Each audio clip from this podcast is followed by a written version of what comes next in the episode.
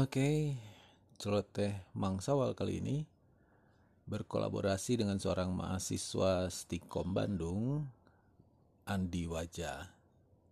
Semoga bermanfaat.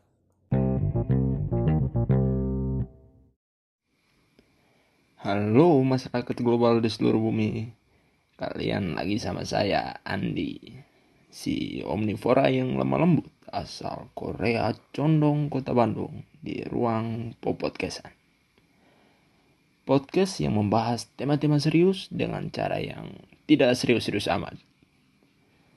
Jadi, today kita bakal bahas ini nih, topik tentang metode komunikasi dari karhun asal Yunani. Yakinlah, saya semua udah pada tahu yang namanya Aristoteles. Jadi almarhum ini filsuf yang luar biasa. Kalau anak GMC, ya skillnya udah super legend.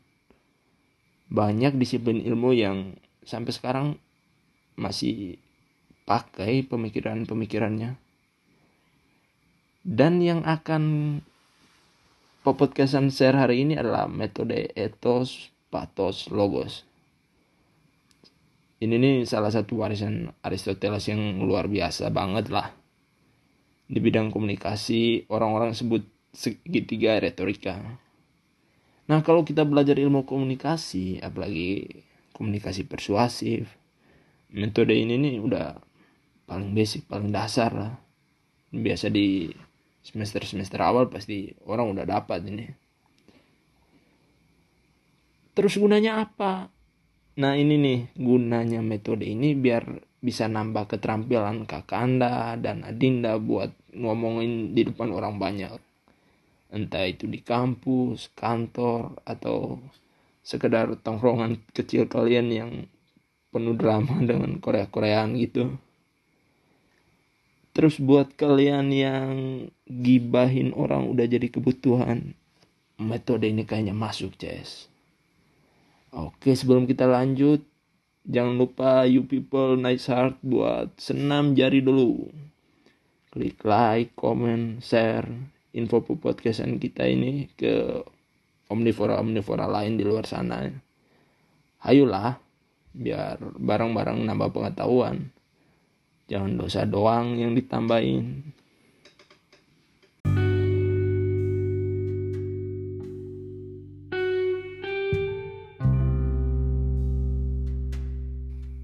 Jadi gini guys, biar kita menyambungkan dalam kehidupan sehari-hari, kita berangkat dari contoh seperti ini.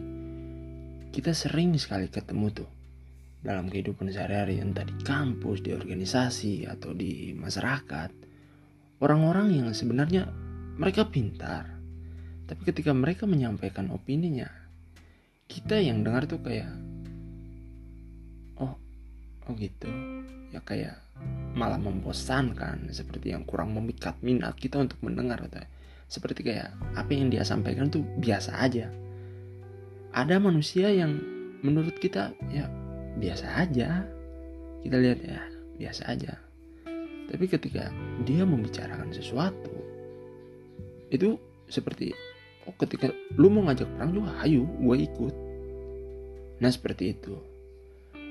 Nah kebetulan tema kita hari ini bahasnya tentang persoalan-persoalan seperti barusan lah.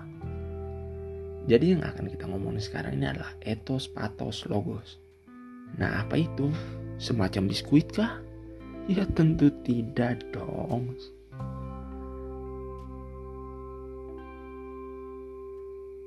Jadi ethos, pathos, logos ini sebenarnya adalah metode penyampaian pendapat, metode mengungkapkan opini begitu di muka umum, yang artinya yang dengar banyak.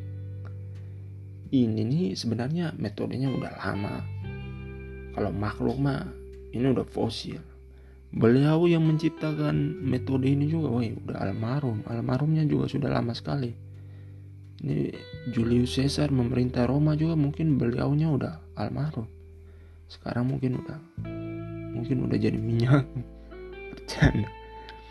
Nah kalau dalam dunia komunikasi, apalagi kalau komunikasi persuasif, ini hukumnya udah kayak kitab coy. Udah seperti kitab. udah jadi pegangan banget lah. Kalau mau di barat kata mau, semua paru-paru berharap semua paru-paru berpegangan pada metode ini kalau mau belajar tentang komunikasi persuasif. Pentingnya apa? Nah, jadi dengan metode ethos, pathos, logos ini kita bisa semacam positioning diri gitu, agar apa yang kita sampaikan, pesan apa yang kita sampaikan di depan orang banyak, di depan publik itu tersampaikan gitu ke mereka yang mendengarkan apa yang kita sampaikan. Nih, kalau referensi ahli yang saya sajikan, sebenarnya baca di Google juga. Jadi ilmiahnya ethos itu ngomongin tentang kredibilitas, bagaimana reputasi, kecerdasan, kehebatan orang yang menyampaikan pendapat ini dalam mengutarakan pendapatnya. Terus ada aspek pathos gitu, emosi, bumbu lah dalam bagaimana dia menyampaikan itu tuh ada gairah, ada emosi di dalamnya untuk bagaimana manusia telinga yang mendengarkan ini nih merasa hayu gitu, tertarik gitu, terangsang gitu untuk mendengarkan apa yang disampaikan. Terus mata rantai dari tiga segitiga ini yang terakhir itu adalah logos. Logos nih ngomongin tentang logika, logis, masuk akal. Bukan logistik, kalau logistik itu beda lagi, itu toko bangunan, toko makanan sebenarnya. Nih kalau kita bahas lanjut ethos atau kredibilitas tadi itu, saya jadi ingat quote rakyat di Republik ini. Jadi kita sering dengar tuh kalau orang itu sebenarnya bisa dinilai dari omongannya, guys. Yaitu dia seperti kecerdasan, kehebatan, reputasi, niat baik. Itu sebenarnya bisa diukur dari kalimat-kalimat yang diucapkan. Jadi ketika kita tahu ethos ini apa, ini seperti kayak menjadi rel buat kita untuk menempatkan diri ketika menyampaikan pendapat. Terus ngapain kita harus tahu ethos? Sering tanya deh, ngapain lah tahu yang gitu-gitu. Jadi ketika membangun opini, kita tahu tujuannya, biar yang mendengar ini jadi kayak yakin, percaya gitu, bahwa kita, saya, Anda atau siapapun yang menjadi pembicara ini adalah orang-orang hebat gitu. Contohnya seperti ini. Ketika lu ngomongin peternakan bebek, yang ada di kepala orang adalah lu peternak bebek paling jenius dalam peradaban. Terus caranya gimana? Ya dari pembicaraan lu lah. Lu harus bisa menyederhanakan rumitnya beternak bebek itu bagaimana sih. Jadi menyederhanakan hal-hal rumit menjadi sesederhana mungkin. Lu harus bisa menyederhanakan itu yang akhirnya membentuk pengakuan dari orang-orang yang mendengarkan lo gitu. Untuk ethos ini nih yang saya baca di referensi-referensi internet itu dibangun oleh tiga hal itu, tiga keterkaitan itu. Itu yang pertama ada pronesis atau kemampuan dan kebijaksanaan seorang pembicara. Indikator dari pronesis ini ya kecerdasan, pengetahuan, wawasan lu, ilmu lu, bagaimana lu menguasai apa yang lu bicarain gitu. Selain pronesis ini kemudian ada arate. Arate ini poinnya adalah kehebatan, kebaikan seorang pembicara. Ukurannya apa? Ya kredibilitas sama reputasi lu, sama pembicaraan apa yang sedang lu bawain gitu. Contohnya gini, ketika lu koki ngomongin taktik sepak bola, ya tentu tidak nyambung. Apalagi kalau lu ngomongnya di depan pemain bola. Itu kayak pepatah yang bilang ayam lagi ngajarin bebek berenang. Nah, itu seperti itu. Ya kalau yang paling real ya tidak jauh-jauh beda lah dengan ala-ala di republik ini, coy. Jadi orang yang basicnya ahli dagang disuruh untuk ngobrolin pendidikan. Ya jadinya ya seperti itu, orientasi pendidikan di republik ini banyak jadi bisnis gitu. Bercanda itu tidak nyambung. Terus yang terakhir itu ada eunoia atau niatan baik dari pembicara. Motif omongan lo ini motifnya apa sih? Tulus atau ada modus di dalamnya, bos? Jadi secara personal, niatan lo berbagi ini ilmu atau jangan-jangan ada udang di balik kontainer gitu. Nah itu dia perumpamannya gitu. Nah setelah berbicara kecerdasan, kredibilitas lu, ada yang satu lagi dalam tiga mata rantai ini, ada pathos. Pathos ini sebenarnya salah satu aspek penting, paling penting sebenarnya. Ini kalau ada yang bisa dilatih, tapi ada yang bisa bakat alam gitu. Orang yang terlahir dengan aspek ini, bawaan lahir gitu. Mungkin bisa juga pengaruh dari lingkungan, apapun itu dia, latar belakang, pengalaman. Contohnya gini, percuma lu cerdas dan kredibel, tapi yang dengerin lu hanya, oh oke, iya lu hebat. Atau tanggapannya, oh gitu ya. Atau yang lebih parah lagi kayak gini, ah itu mah masa lalu. Kan kita yang membicarakan atau menjadi pembicara itu kan ini kayak radio Belanda gitu, jadi aduh garing jangkrik. Jadi kalau definisi ahlinya, pathos itu adalah kemampuan mengendalikan emosi audiens lo. Jadi kalau pasukan milenial sekarang bilang lu harus bikin baper tuh audiens lo sama apa yang lu omongin. Ketika lu ngomongin bertani bawang, mereka jadi berselera edan gitu. Langsung niatan besok pagi bangun paculan lahan. Nah itu berarti pathos, metode pathos yang lu jalan itu edan, berhasil. Kalau referensi, contoh lah menurut saya, manusia yang paling jago menguasai metode ini adalah, yaitu dia, Bapak almarhum Sukarno.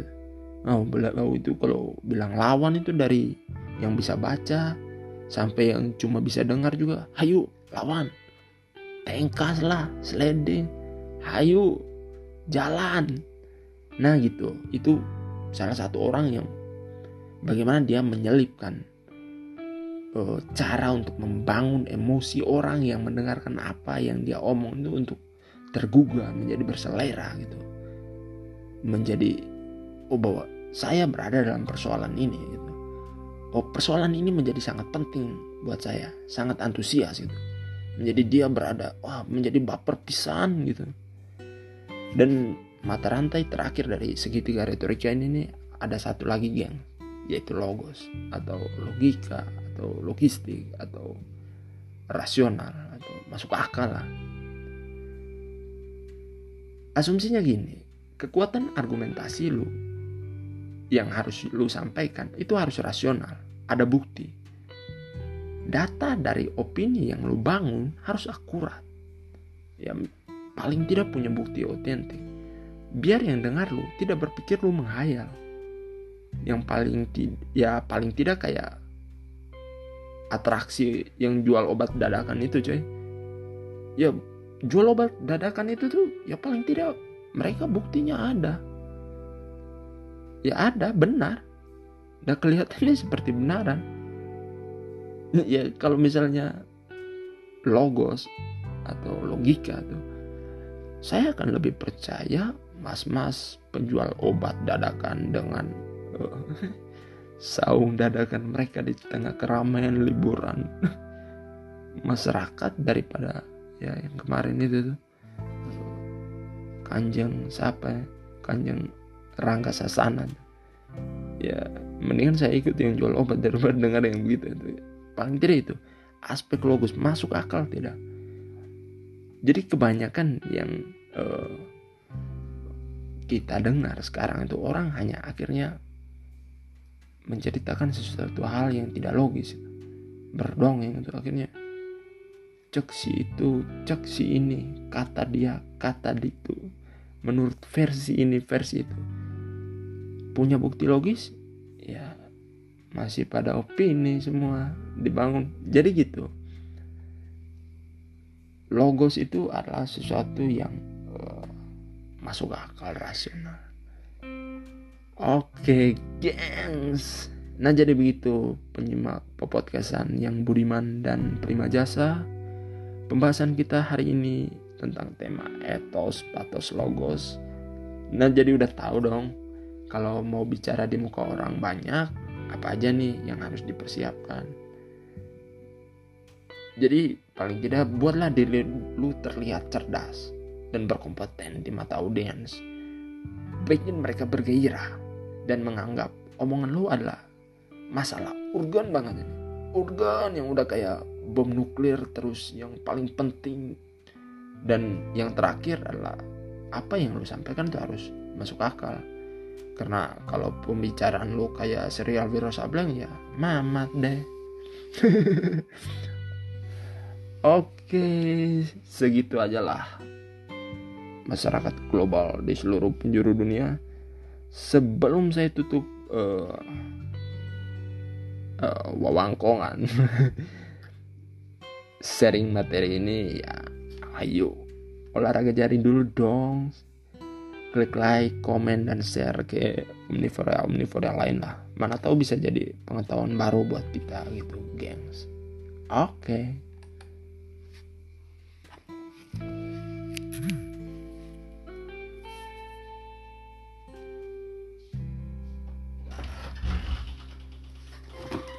Jadi om bro, kemana kita? Udah bagus. Kirim.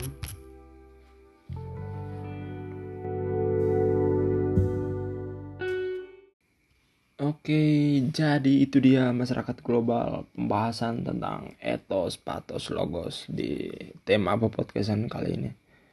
Gampang kan sebenarnya metode penyampaian pendapat di depan orang banyak gitu.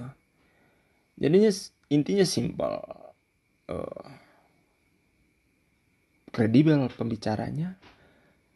Pembicaraan yang disampaikan itu menggugah emosi, dan yang terakhir itu logis atau masuk akal.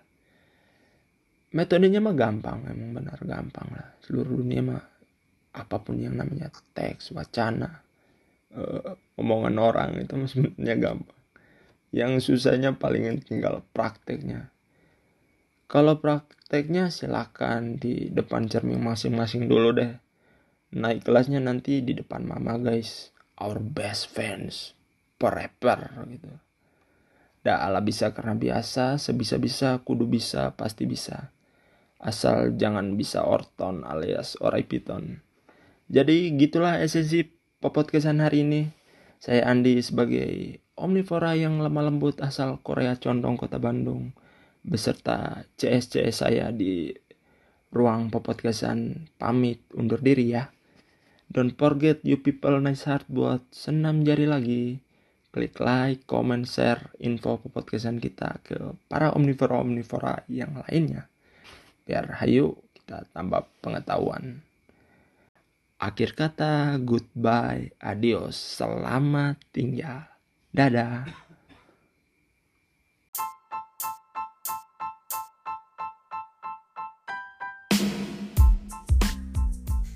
Nah, itu dia Andi Waja, mahasiswa Stikom Bandung. Saya Nur Syawal, semoga selamat, rahmat, dan berkah Tuhan ada pada kita semua. Ciao.